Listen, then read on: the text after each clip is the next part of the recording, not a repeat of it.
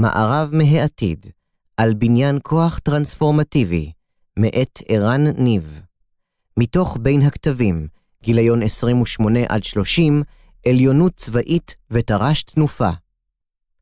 בספר חדש שנכתב לפני זמן לא רב, עולה טענה חמורה. בעימות עתידי עם סין, כל לווייני התקשורת והמודיעין האמריקאים יוצאו מכלל פעולה. הבסיסים הקדמיים בגואם וביפן ינוטרלו על ידי טילים מדויקים. נוסעות המטוסים ייאלצו להתרחק מהמרחב בשל איום דומה, כך שמטוסי התקיפה לא יוכלו לתדלק, ולמעשה, רוב הכוחות האמריקאים ימצאו עצמם נטולי יכולת חישה ואיסוף. מדוע נעשינו כה פגיעים? הוא שואל ועונה. מכיוון שאיבדנו את החיוניות הנדרשת מכוח צבאי, דהיינו, את היכולת לממש את שרשרת הערך הקטלנית, שמשמעה זיהוי האיום ונקיטת פעולה נחושה לסכל אותו. איך זה קרה? הוא ממשיך ושואל. הוא אינו תולה את האשמה במודיעין, בדרג המדיני, במיצוי הטכנולוגי או בחוסר המשאבים, בכל זאת, כטריליון דולר בשנה. הוא מצביע על האינרציה הבירוקרטית הכבולה באינטרסים מקובעים. הפנטגון, כך הוא טוען, אפקטיבי מאוד בלממש את האתמול, ולכן בוני הכוח עסוקים בלהבריק ולמרק את מערכות המורשת, וכך הגענו למצב שבו ארצות הברית הותקלה במערב מהעתיד. לתחושת פער ההשתנות שותפים רוב צבאות המערב. האמריקאים הקימו את ה-Future Command, והבריטים הקימו את ה-J-Hub Defense Innovation. ברור כי ארגון צבאי, כמו כל ארגון גדול, עלול ליפול למלכודת השמרנות, ולמצוא עצמו בפער רלוונטיות מול האתגרים העתידיים בשדה הקרב, והדוגמאות רבות מספור. גם צה"ל צריך להסביר לעצמו איך היתרון היחסי הגדול שיש לו על אויביו אינו מביא לתוצאה מובהקת בעימות. חטיבת שילוח הוקמה כחלק ממספר מענים לבעיה זו, ובהמשך יפורט אופן התמודדות החטיבה עם הצורך להשתנות. חלקה הראשון של סדנת הניצחון שהתקיימה בצה"ל ב-2019 עסק בזיהוי פערים והסתים בין בניין הכוח של הצבא ובין היערכות האויב ותוכניותיו. בטיוטת תפיסת הניצחון שיצאה בעקבות הסדנה, נכתבו הדברים הבאים. ציטוט: בעשורים האחרונים התחולל שינוי הדרגתי, שהפך למהותי, באופן האיומים הצבאיים במעגל הראשון. האיום העיקרי שהיה בעבר צבא מדינתי ממוכן, פינה את מקומו לאיום של צבאות טרור, הנהנים מטריטוריה משלהם וממערכות נשק ואש תלולות מסלול ההולכות ומשתכללות. כפועל יוצא מהמענה החלקי, המשיכו צבאות הטרור, מעודדים מהצלחותיהם, לפתח את תפיסת המתקפה באש, והרחיבו אותה למגמות של הרוויה, דיוק, תלישות, רום קרוב לקרקע ועוד. לצד אלה, ממשיכה ההיטמעות במרחב האורבני, הירידה לתת הקרקע וביזור הכוח על פני מרחבים גדולים. הקורא ישאל את עצמו מדוע צבאה של מדינת ה start-up nation, צבא שהמציא טנק מתקדם, כיפת ברזל ושיטות לחימה חדשניות, אינו מצליח להשתנות במהירות הדרושה בעידן הדיגיטלי שבו אנו נמצאים. ובכן, לאויבינו יש מגוון יתרונות, וביניהם זמינות גבוהה של טכנולוגיות אזרחיות המתקדמות במהירות רבה, גב מעצמתי ויתרון לקוטן ולזריזות. על מנת לנצח בתחרות הלמידה, נדרש למצוא את מנגנון ההשתנות. כיצד עושים זאת? מאמר זה יעסוק בשאלת הרלוונטיות של פיתוח הכוח הצבאי תוך התבוננות על תחרות הלמידה, במטרה לענות על שאלת היסוד. כיצד ישמור צה"ל על עליונות מול האויב, על מנת להבטיח ניצחון ברור בשדה הקרב. אציג שלוש בעיות מרכזיות המקשות על צה"ל בתהליך ההשתנות. הבעיה הראשונה, קושי בפרו-אקטיביות מטכ"לית. צה"ל נבנה על בסיס זרועות ואגפים חזקים, היודעים לממש בצורה טובה מאוד בניין כוח זרועי. אולם תפיסת הניצחון מעלה על נס את הקרב הרב-זרועי והרב-מימדי, ולשם כך נדרש בניין כוח אחר. המהפכה הרביעית מציגה יכולות דיגיטליות גבוהות של קישוריות, של עיבוד ושל הנגשה המתפתחות במהירות רבה, שעל מנת לממשן נדרשת טרנספורמציה רב-זרועית מלמעלה למטה. על מנת למצות את החיבור בין כל היכולות, ועל מנת לוודא כי היכולות יגיעו לקצוות המבצעיים, נדרש לכפות על כלל הגופים ארכיטקטורה וסטנדרטים של תקשורת. התארגנות כזו תאפשר לאפליקציות לתקשר ביניהן ולהתבסס על מאגרי מידע ועל מנועים משותפים, ולהביא לאופטימיזציה את התהליכים המבצעיים ואת היכולות לקרב הרב-מימדי. לשם טרנספורמציה זו נדרשת פרו-אקטיביות מטכ"לית. הבעיה השנייה, בניין כוח שאינו גמיש ואינו זריז מספיק על מנת להגיב לאויב המתהווה, ואינו עוקב ומשתנה כראוי מול ההתפתחויות החיצוניות. מה הייתם אומרים אם בדצמבר 2019 מישהו היה שואל אתכם האם ייתכן שתוך חודשים ספורים כל העולם יהיה תחת מתקפת וירוס שתפיל מאות אלפי חללים ותכניס את העולם לתוהו ובוהו כלכלי? נראה שהתשובה הייתה שלילית. הדוגמה הזו מראה עד כמה קשה לחזות קדימה ולתכנן תהליכי בניין כוח ארוכי טווח. בניין כוח משמעותי יכול לארוך שנים. בשנים אלו משתנה העולם במהירות עד כי תוכנית חדשה שתסתיים אחרי כמה שנים תהיה כבר מיושנת ולא רלוונטית. ניקח למשל את תחום הבינה המלאכותית. היום AI זהו שם קוד לשינוי אדיר ביכולות העיבוד. הפוטנציאל לתחום זה נמצא ביכולות ניתוח מאגרי מידע עצומים, תמונות וידאו, עיבוד שפות טבעיות, רובוטיקה ועוד דברים רבים שהולכים ומשנים את העולם. לדוגמה, תחום הלמידה העמוקה, שהוא המוביל בעולם זה, החל לפרוח כבר ב-2012, אך רוב מדינות העולם גיבשו מדיניות אסטרטגית לגבי AI רק ב-2017-2018. במדיום הזה מדובר בשנות דור. העולם משתנה מהר מאוד, ועלינו לגבש מחושים ויכולות שיתאמו את הקצב. הבעיה השלישית, כיצד ליישם חדשנות בארגון היררכי וגדול. בסדנה לבניין הכוח התייחס סגן הרמטכ"ל לנושא. ציטוט: מסגרת הציפיות המובנית בדור המשרתים הזה כוללת את ההזדמנות של כל אחד לשנות את העולם באמצעות יוזמה וכישרון. אולם הארגון הצבאי, ההיררכי והמסורבל, האיטי בתגובתו ושונא הסיכון, מפגיש את היזמות הצומחת מלמטה עם חומות גבוהות של חסמים ארגוניים בלתי נראים, הן בשלב הרעיון והן במימושו. אם כן, נדרש בניין כוח חדשני וצופה פני עתיד, המסוגל להתמודד עם השינויים בלבן, באדום ובכחול, עולם, אויב, צה"ל, בהתאמה, ולאפשר בניין כוח רב-זרועי ורב-מימדי, ולהנגישו לקצה המבצעי. עיצוב וארכיטקטורה השאלה מאין באת מזמינה חקירה גנאלוגית יסודית הבוחנת התפתחויות לאורך זמן, התפתחות האויב, ההתפתחות שלנו והתפתחות העולם. הניתוח התבונן באופן מעמיק על התפיסה שהניעה אותנו להתמודד עם הבעיות שמולנו, ויבדוק האם אנו נמצאים בהסת, כלומר, תחת פער רלוונטיות שמאפשר לאויב קפיצה בתחרות הלמידה. החקירה צריכה גם להתבונן לעומק ולומר מהיכן הגיע הסת זה, האם הוא נובע מחוסר ידע, מבחירת שיטה לא נכונה, מהכחשה רציפה של המציאות שמתהווה, וכן הלאה. תהליך החקירה אינו יכול להסתפק בראייה ביקורתית ובתובנות נוקבות, הוא צריך לחולל שינוי. מדובר בתהליך קשה ולעיתים כואב. הוא מצריך יציאה ממסגרות החשיבה והפעולה שהיו מקובלות בארגון. הוא גורם לנו להסתכל במראה ולא לאהוב את מה שאנו רואים שם, אך הוא חיוני כדי לייצר השתנות. תוצרי תהליך העיצוב יגולמו לתפיסה מבצעית תחבולנית המנצלת את תורפות האויב, מעצימה את חוזקות הארגון, רותמות את מגמות ההתפתחות בעולם, ומצביעה על הדרך לבנות את הצבא כדי להכריע את האויב. על תפיסה זו להיות רובוסטית מספיק מול התחדשות האויב.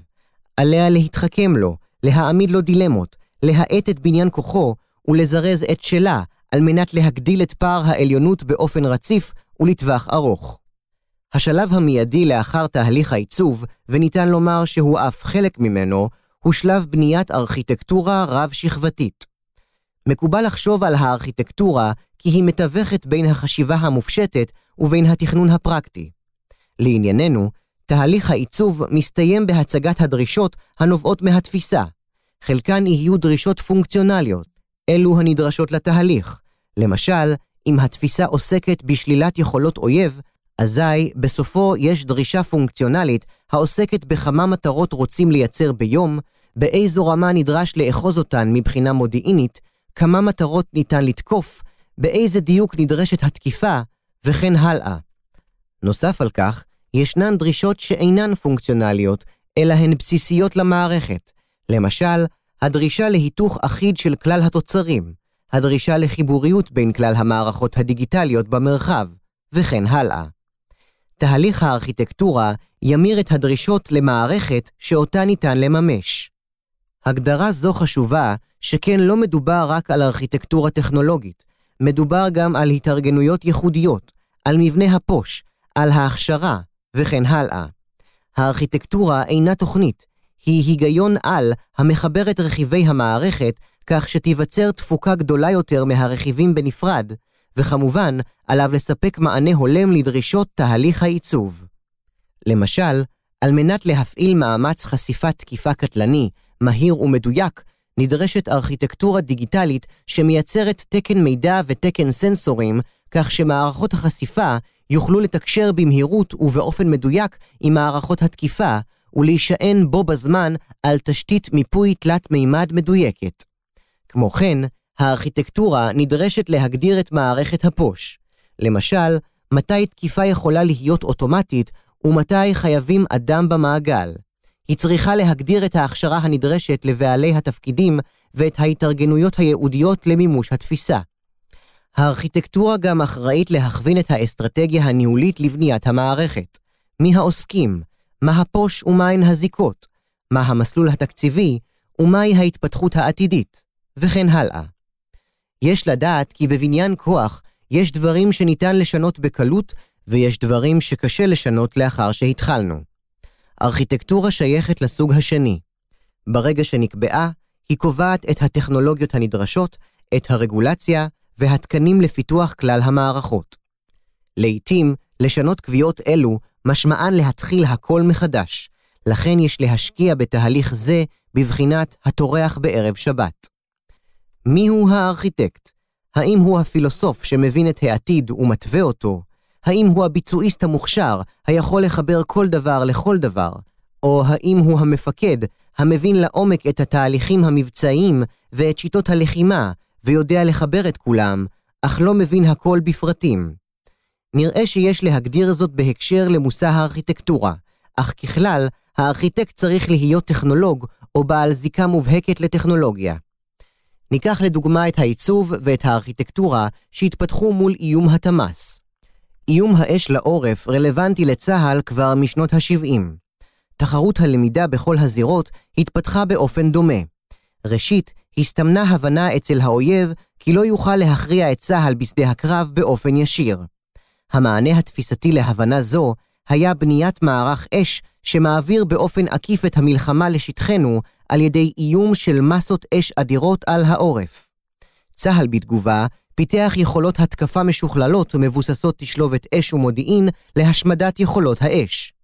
האויב בתגובה הגדיל את שרידות המערך שלו על ידי הסוואה, כניסה לתת-קרקע, ביזור נרחב ושמירת יתירות כך שצה"ל לא יוכל על ידי מהלומה אחת להתגבר על כל המערך.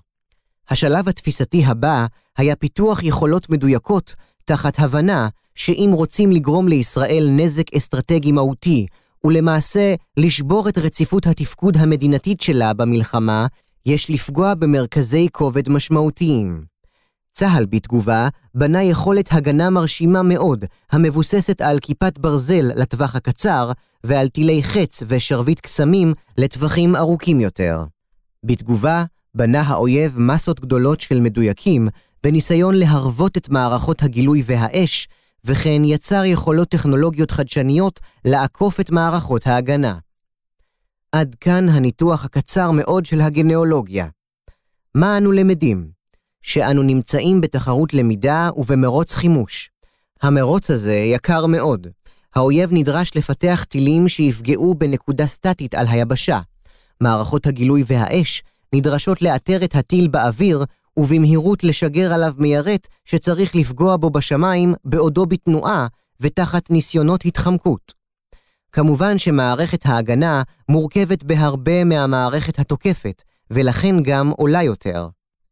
כעת יש לעצור רגע את שטף הערכות המצב בבניין הכוח, ולהתבונן לעומק על המערכת. האם אנו יכולים לנצח במרוץ החימוש הזה? כמה זה יעלה לנו?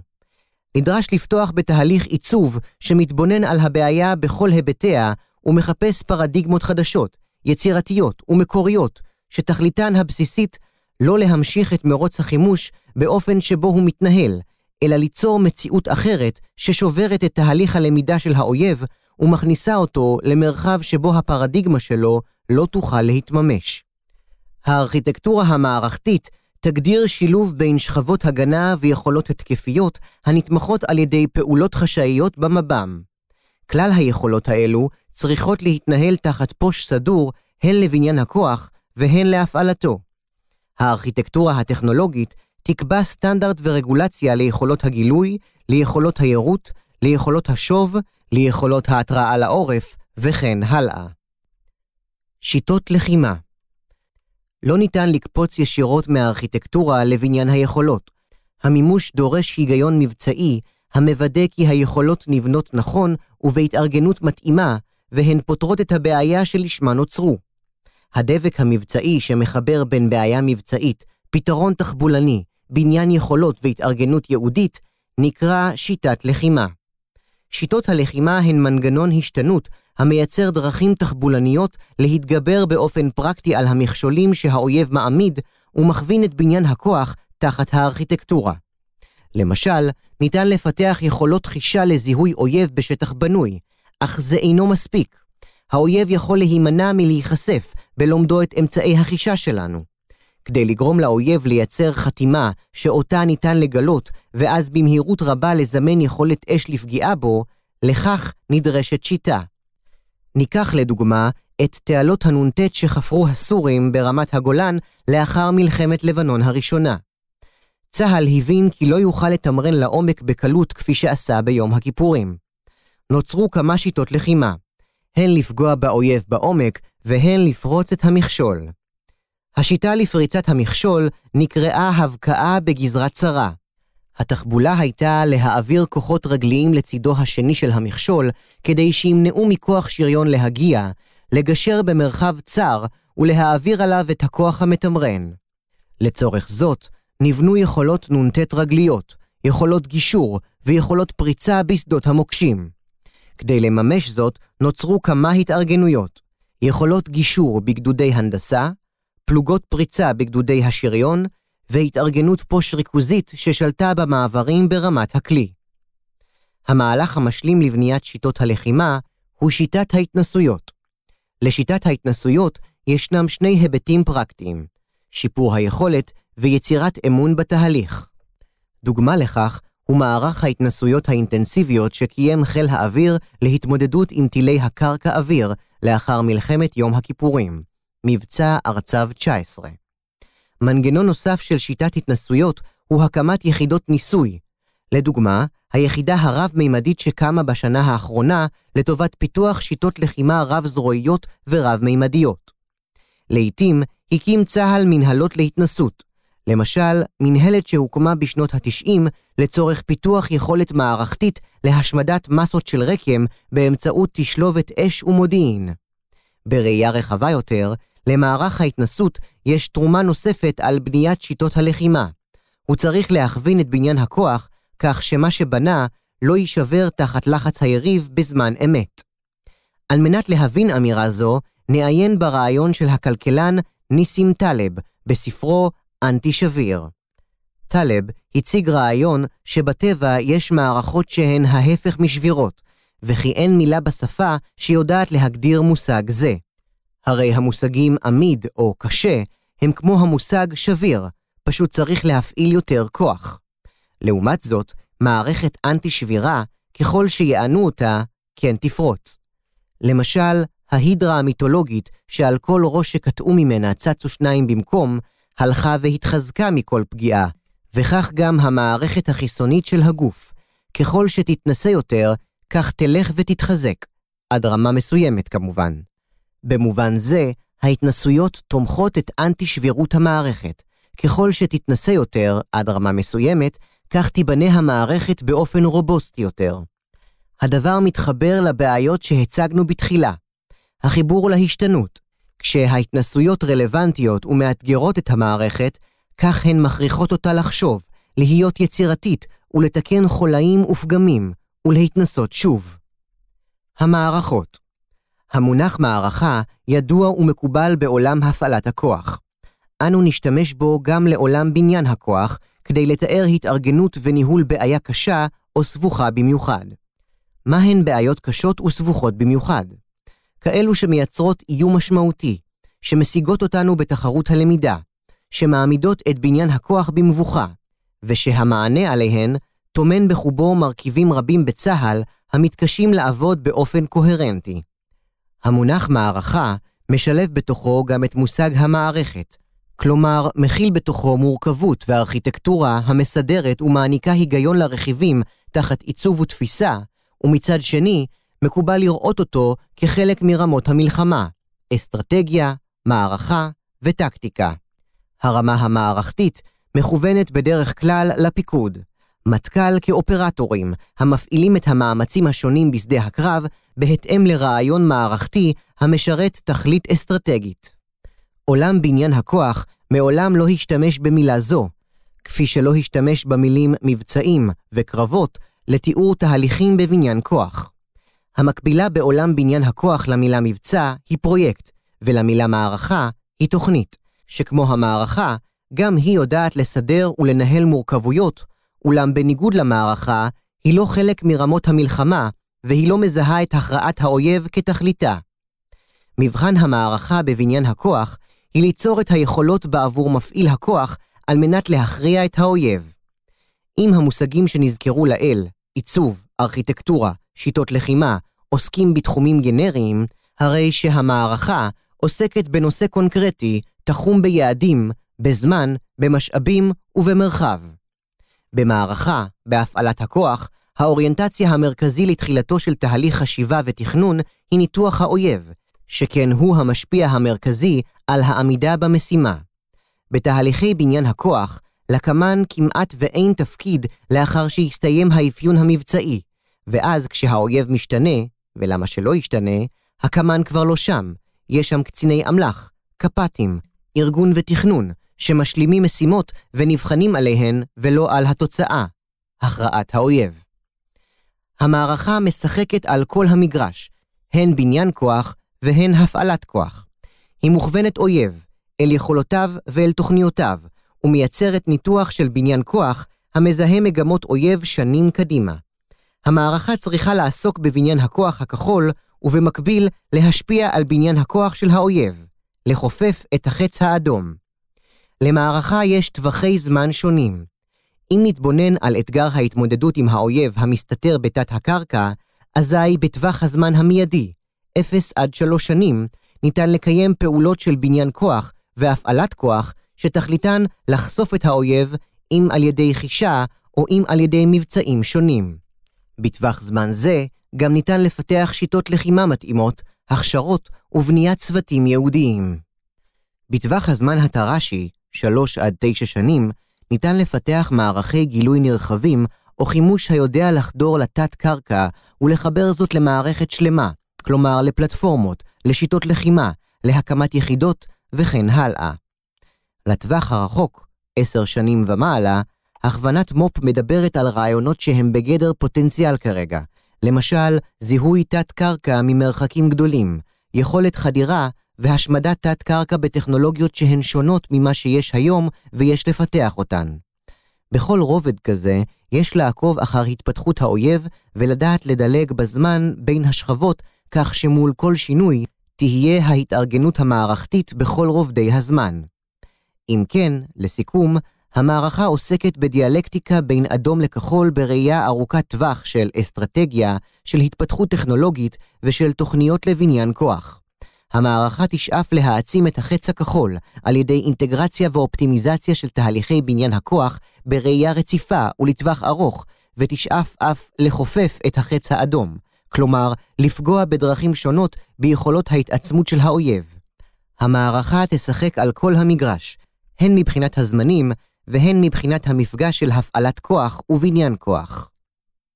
חדשנות המילה חדשנות הפכה להיות מעין מותג ארגוני אשר כולם רוצים להתהדר בו ומציגים אותו לראווה, אך נראה כי קיים מרחק רב בין הרצון להיות חדשני ובין הנטייה הארגונית לבצע את המאמצים ולקחת את הסיכונים המחייבים.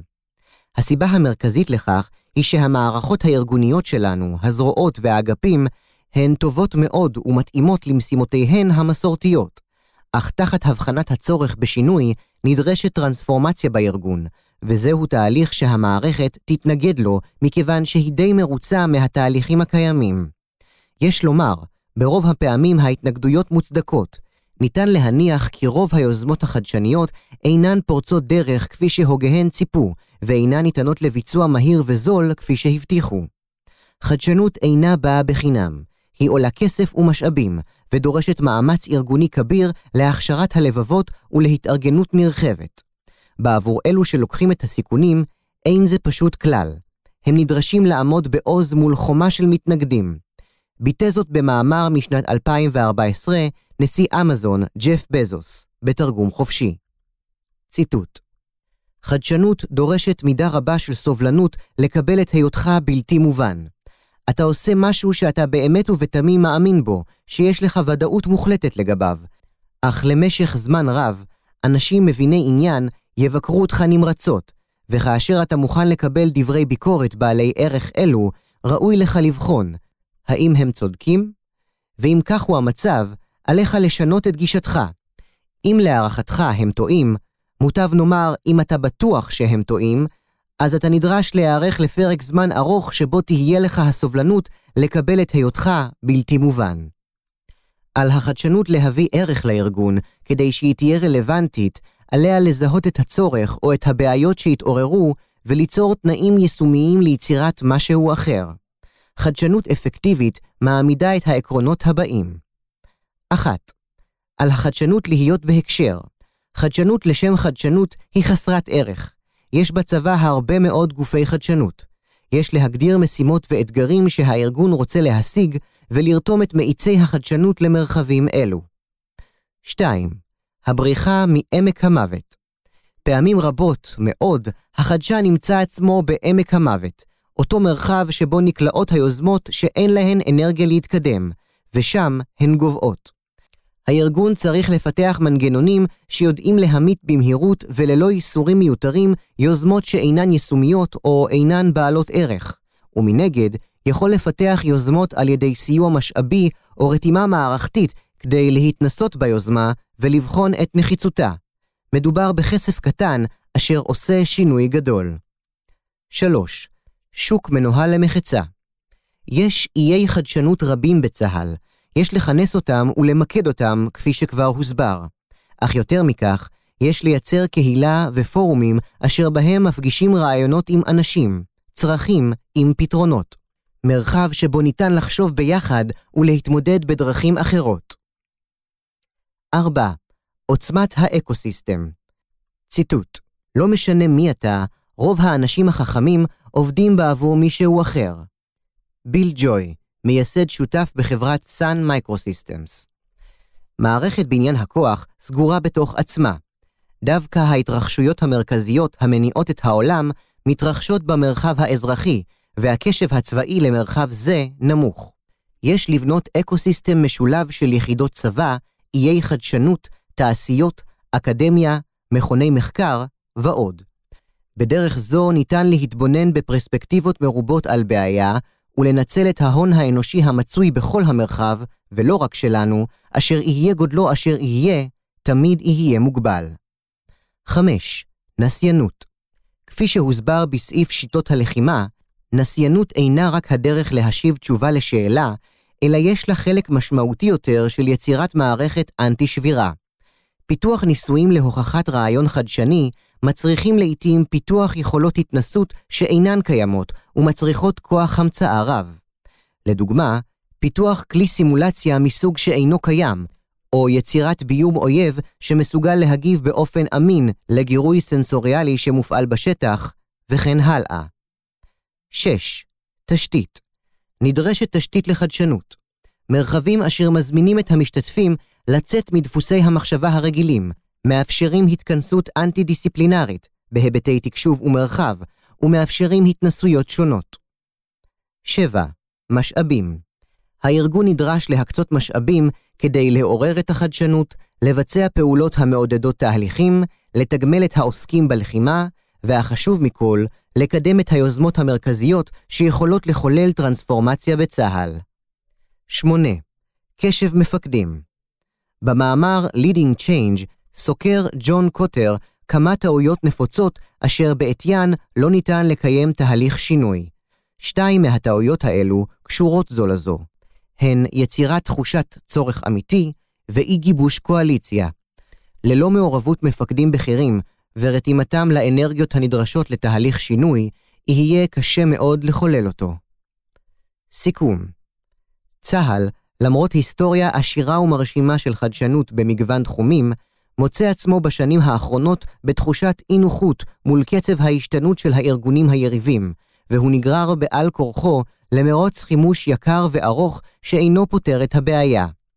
המאמר מתאר תחומים אחדים שנועדו להתחכם לדרכי האויב ולנצחו בתחרות הלמידה. עיצוב תפיסות, פיתוח ארכיטקטורות בהתאם לתפיסות אלו, פיתוח שיטות לחימה שיתווכו בין התפיסות לפרויקטים, וחיזוק יכולת ההתנסות בכל אלה.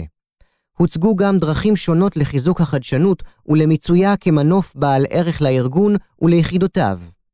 חידוש מרכזי שהוצע במאמר הוא בניין כוח המבוסס על מערכות, הן במובן מערכת, סיסטם, והן במובן מערכה, קמפיין. השפעת התהליכים שהוצגו צריכה לבוא לידי ביטוי בתוכניות בניין הכוח והפעלת הכוח של צה"ל, על מנת לחזק את החץ הכחול ולכופף את החץ האדום. לסיום, נחזור אל הספר שבו פתחנו. בורוז מסכם כך, ציטוט: יש לנו הכסף, הטכנולוגיה והאנשים המוכשרים. אנו חסרים ברצון להשתנות. נשמע כמו נקודת פתיחה טובה.